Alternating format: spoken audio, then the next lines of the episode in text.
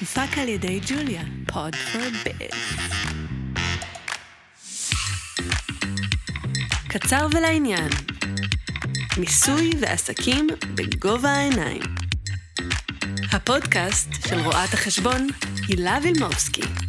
היי, הגעתם לפרק נוסף של קצר ולעניין, מיסוי ועסקים בגובה העיניים, אני הילה וילמובסקי, רואת חשבון ומשפטנית, ונמצא איתי כאן אה, שוב אורי רגב. היי, אהלן, מה שלומך? אתה מוכן לזה? האמת, היום אחד הפרקים שממש חיכיתי להם, באמת. נכון? באמת. הבטחתי שאני אדבר על זה כבר מזמן. נכון. והנה, הגענו. הנה הגיע הרגע, אז על מה הפרק? כן? הפרק היום מדבר על שאלה שהרבה עסקים שואלים אותי, בעלי עסקים. האם כדאי לעבור לחברה? האם אה, זה הזמן שלי לעבור לחברה? כן. מה יותר שווה לי? מה יותר כדאי? אז היום נסביר את הכל וננסה לתמצת את זה ככל האפשר. האם להיות עוסק מורשה, או האם להיות חברה בעם? כן, מעולה. יאללה, נתחיל. אז בואו אה, קודם כל נבין מה זה חברה בע"מ. חברה בע"מ, חברה בערבון מוגבל. מה זה בערבון מוגבל? אה, בעלי מניות, הערבות שלהם היא לסכום של ההון מניות שהם השקיעו. יש איזה סכום קטן של הון מניות שבדרך כלל כתוב בתקנון, זה הערבות שלהם. זה אומר שהחברה היא בעלת אישות משפטית נפרדת. כן. חברה עצמאית לחלוטין. אין פה אה, אה, אפשרות לתבוע את אותך כבעל אה, עסק, כעוסק מורשה, כעצמאי, כי יש פה חברה. החברה בעצם, אה, יש לה מסך שמפריד בין בעל החברה, בעל המניות לצורך העניין, בחברה זה נקרא בעל מניות, כן. לבין החברה עצמה. החברה יש לה שם נפרד, יש לה מספר נפרד, אה, ובעצם אם אתה, נוצר לך מצב שמישהו תובע אותך על חוב כלשהו, כן. אה, זה יכול להיות תביעות שונות, מגוונות, זה יכול להיות בנק, זה יכול להיות ספק, זה יכול להיות אה, איזו תביעה משפטית כלשהי. אז בעצם תובעים את החברה. עכשיו, נכון שיש בנקים, לרוב הבנקים אה, מחתימים את בעל המניות על ערבות אישית, כי הם מאוד מאוד חוששים שאנשים יקימו חברות, ואז יגידו, אוקיי, תבעו את החברה. כן. חפשו אותי, מה שנקרא. בדיוק. אז אם אתה חותם על ערבות אישית, בוודאי שאתה מחויב לקיים את הערבות האישית שלך. אבל בתור חברה, בכל שאר הדברים, כאשר אתה לא חותם ערבות אישית, אין לך מחויבות. כלומר, אם יש חוב לספק, ואתה צריך לשלם לו הרבה כסף, וצובר וצובר וצובר, אוקיי? קנית ממנו מוצרים, וצברת אצלו חוב, ואתה לא יכול לשלם את החוב, כן. הוא יכול לתבוע אותך, ואתה יכול להפסיד גם את הבית שלך. כי זה שלך, כן. כי אתה העסק, זה בעוסק מורשה. כן. בחברה, צברת חוב, חברה חייבת לספק, קיבלה מוצרים, לא שילמה עוד חודש, עוד חודש, עוד חודש, וואלה, הספק מבקש לשלם, אין איך לשלם. נוצר מצב קשה, אין איך לשלם. החבר... הספק תובע את החברה, כן. אוקיי? אז בעצם אה, אתה לא נפגע באופן אישי, הבית שלך לא בסכנה. כן. הנכסים האישיים שלך לא בסכנה, מה בסכנה? הנכסים של החברה. מה שיש לחברה, אם זה בנק, נכס, כל דבר אחר שיש לחברה. אה, אז זה בעצם המהות של חברה בע"מ, שהיא אישות משפטית נפרדת. דבר נוסף, הנהלת החשבונות של החברה מנוהלת בצורה שונה מהנהלת חשבונות של עוסק מורשה, עוסק שזה פטור, משהו לצורך העניין. כפולה, נכון? יש איזה נכון. משהו כזה? אוקיי. הנהלת חשבונות של חברה חייבת להיות מנוהלת אה, דו-צידית. כלומר, הנהלת חשבונות כפולה. אוקיי. מה זה אומר? כן. זה אומר שאתה כבעל חברה, קודם כל כשאתה פותח חברה, אתה פותח גם חשבון בנק לחברה. ואז צריך לנהל את החשבון בנק הזו בצורה מאוד מדויקת. להכניס את כל פעולות הבנק להנהלת החשבונות של החברה, לראות כל שורה ושורה לאן זה הלך. איזו הוצאה, איזו הכנסה.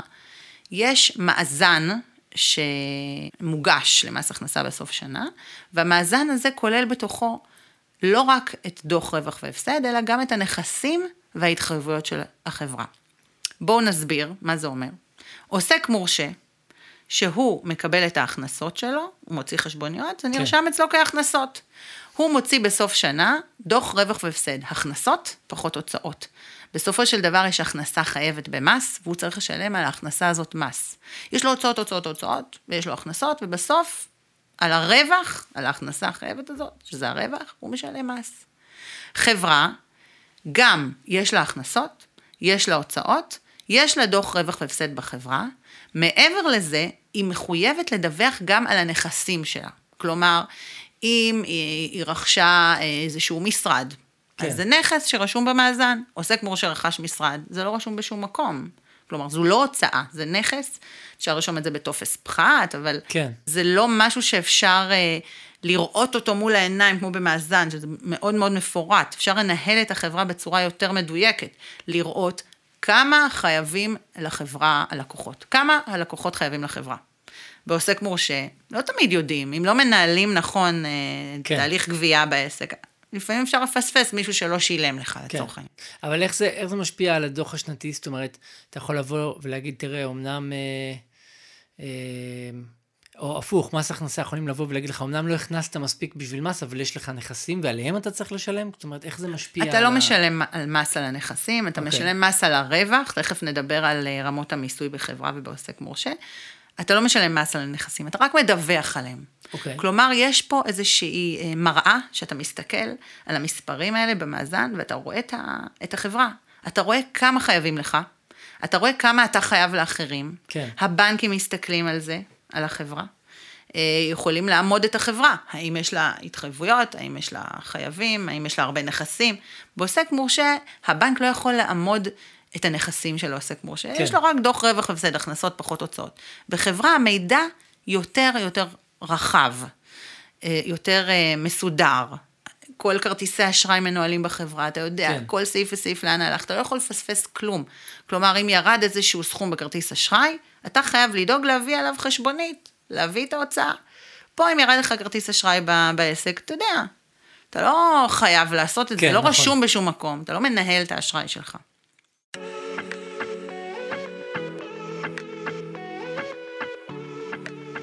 אחד היתרונות בחברה, הנראות.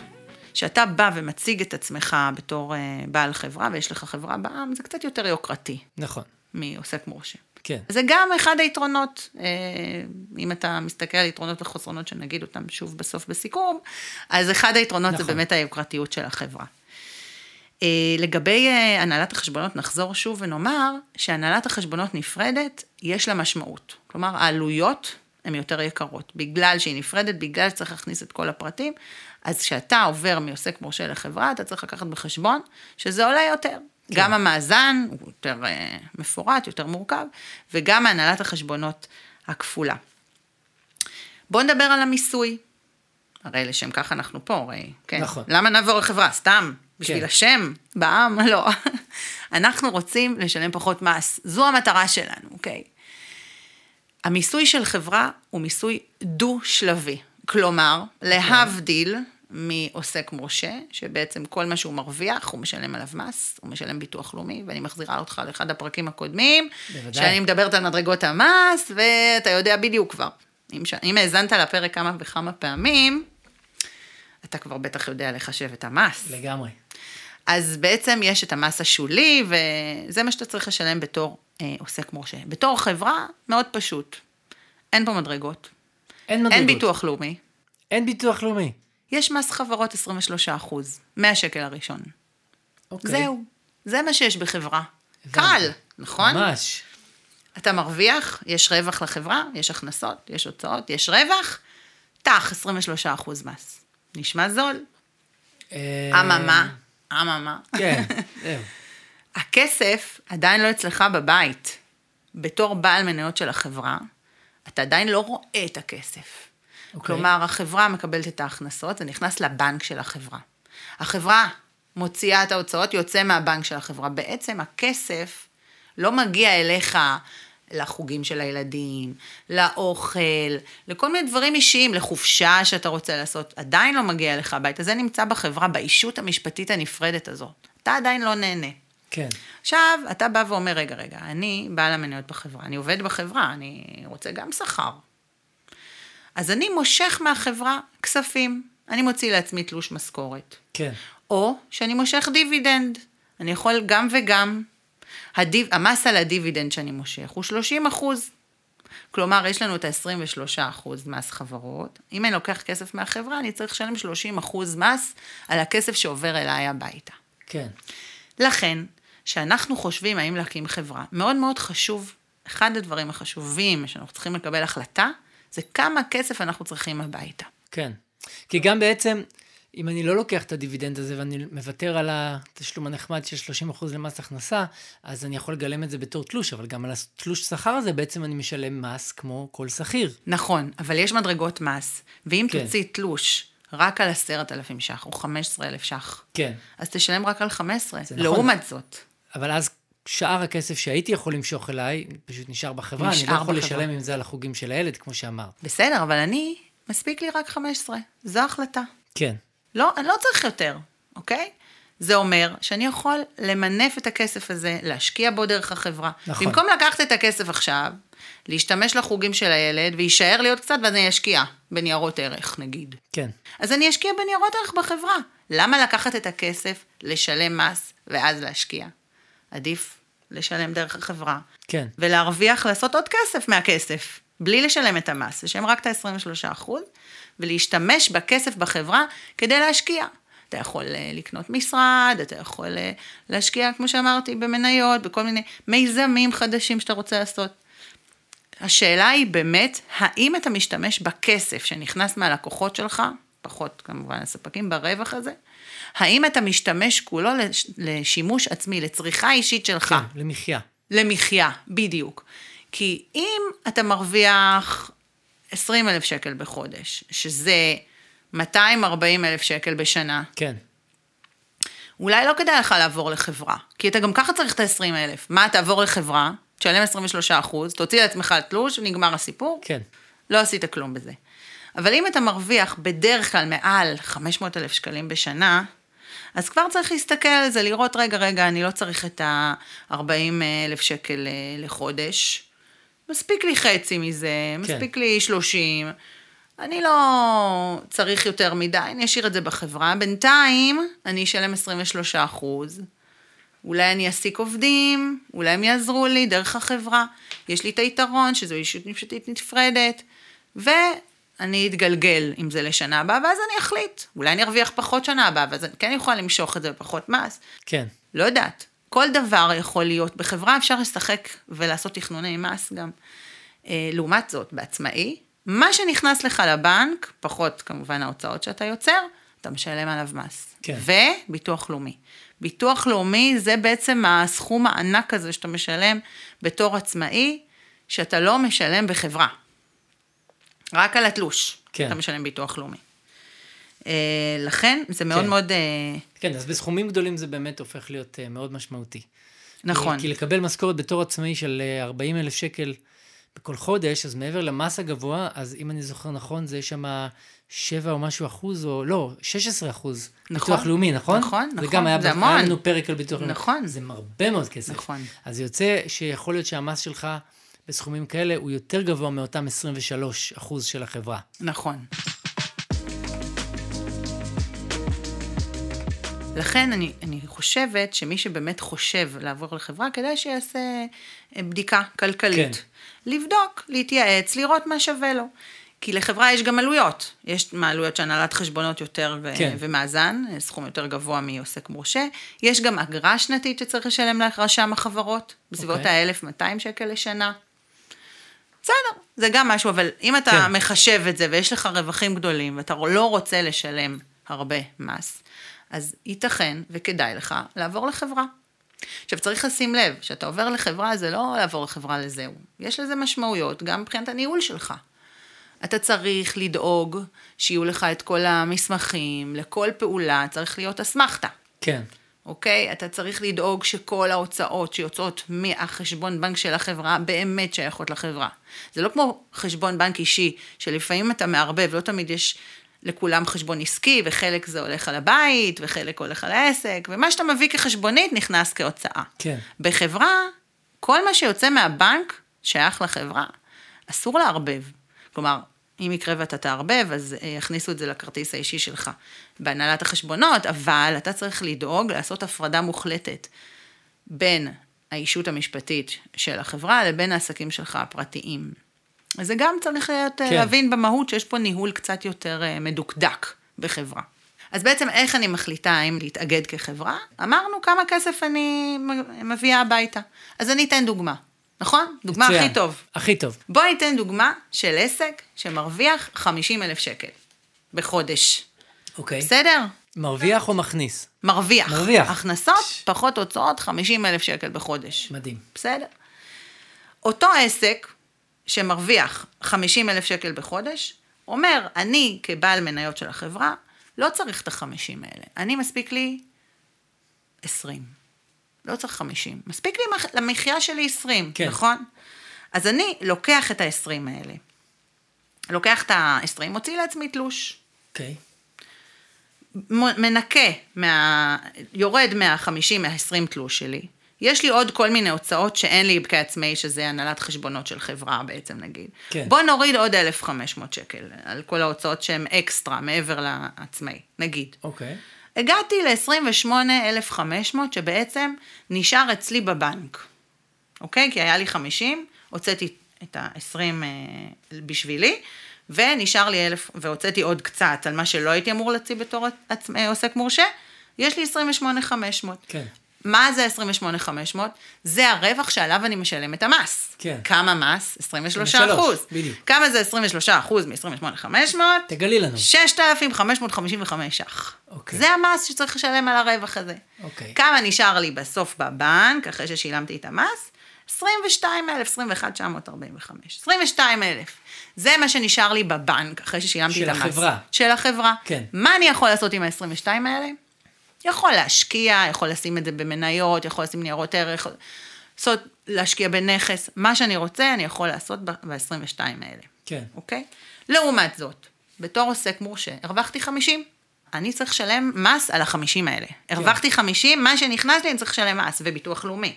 כן. אז אני אומרת לך בערך חישוב גס, יוצא לך בסביבות, בנטו מ-50 אלף, יוצא לך בסביבות ה-26, 26 וחצי. משהו כזה. זאת אומרת, ממש 50 כאילו אחוז. חצי, ממש חצי. 50 זה- אחוז. כן. הרווח זה כמו אפילו תלוש, תלך, תוציא תלוש, זה יצא לך חצי. כן. אוקיי, אז מה-50 האלה שנכנס לך רווח, זה מה שנשאר לך, כי אתה משלם ביטוח לאומי ומס הכנסה. מה אני צריך למחיה שלי? אני לא צריך אה, את ה-26, נכון? אמרנו שאני צריך אה, משהו כמו 20, כן. 20, הלכנו על 20. אוקיי?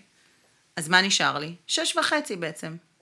לא 22 כמו שהיה לי בחברה. כן. אתה מבין? זה ההבדל. כן. וואו. עכשיו, אם לצורך העניין לא מרוויח 50 אלף, אני מרוויח 20, אוקיי?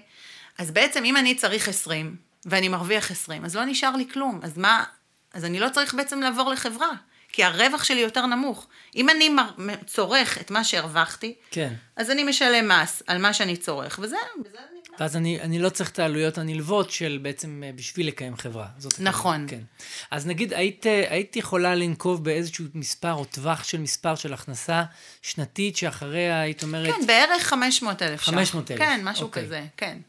אוקיי. הייתי הולכת על פלוס מינוס סכום כזה, כי הייתי אומרת, אני לא יודעת, כל אחד עם המחיה שלו, יש כאלה שזה 500 זה, זה נמוך מדי. כן. יש כאלה שצריכים אה, סכומים יותר גדולים למחיה שלהם. אז אני הייתי נוקבת בתחום הזה, וכמובן יש לזה עוד משמעויות, כלומר, אה, אה, עם סוג העסק, הוא סוג עם סיכון, הוא עסק עם סיכון, יש כל מיני סיכונים, אז עדיף להקים חברה, גם אם זה 200 אלף בחודש, כן. בשנה, סליחה. אז עדיף להקים חברה. 200 אלף כי- בחודש ממש כדאי. ממש מומלץ להקים נכון, חברה. נכון.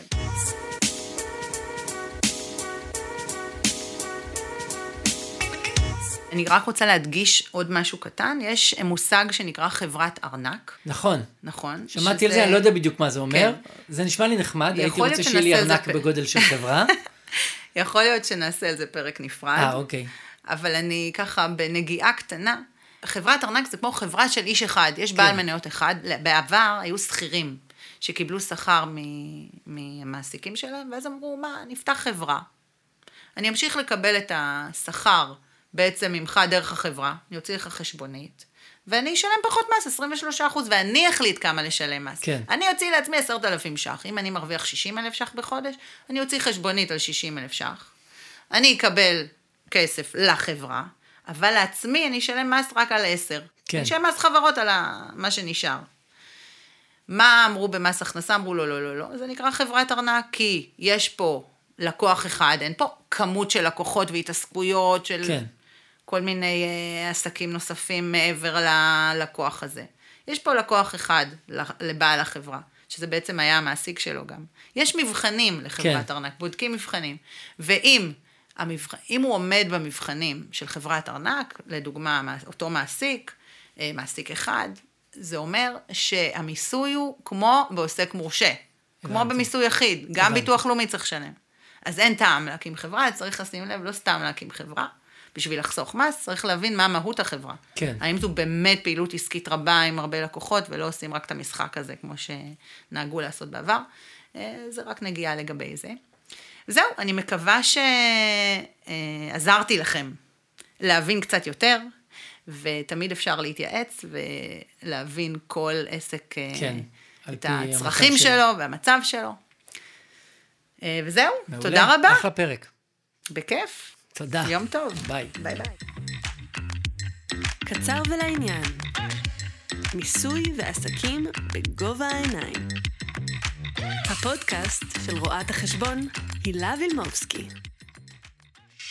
ג'וליה, פוד פור ביז.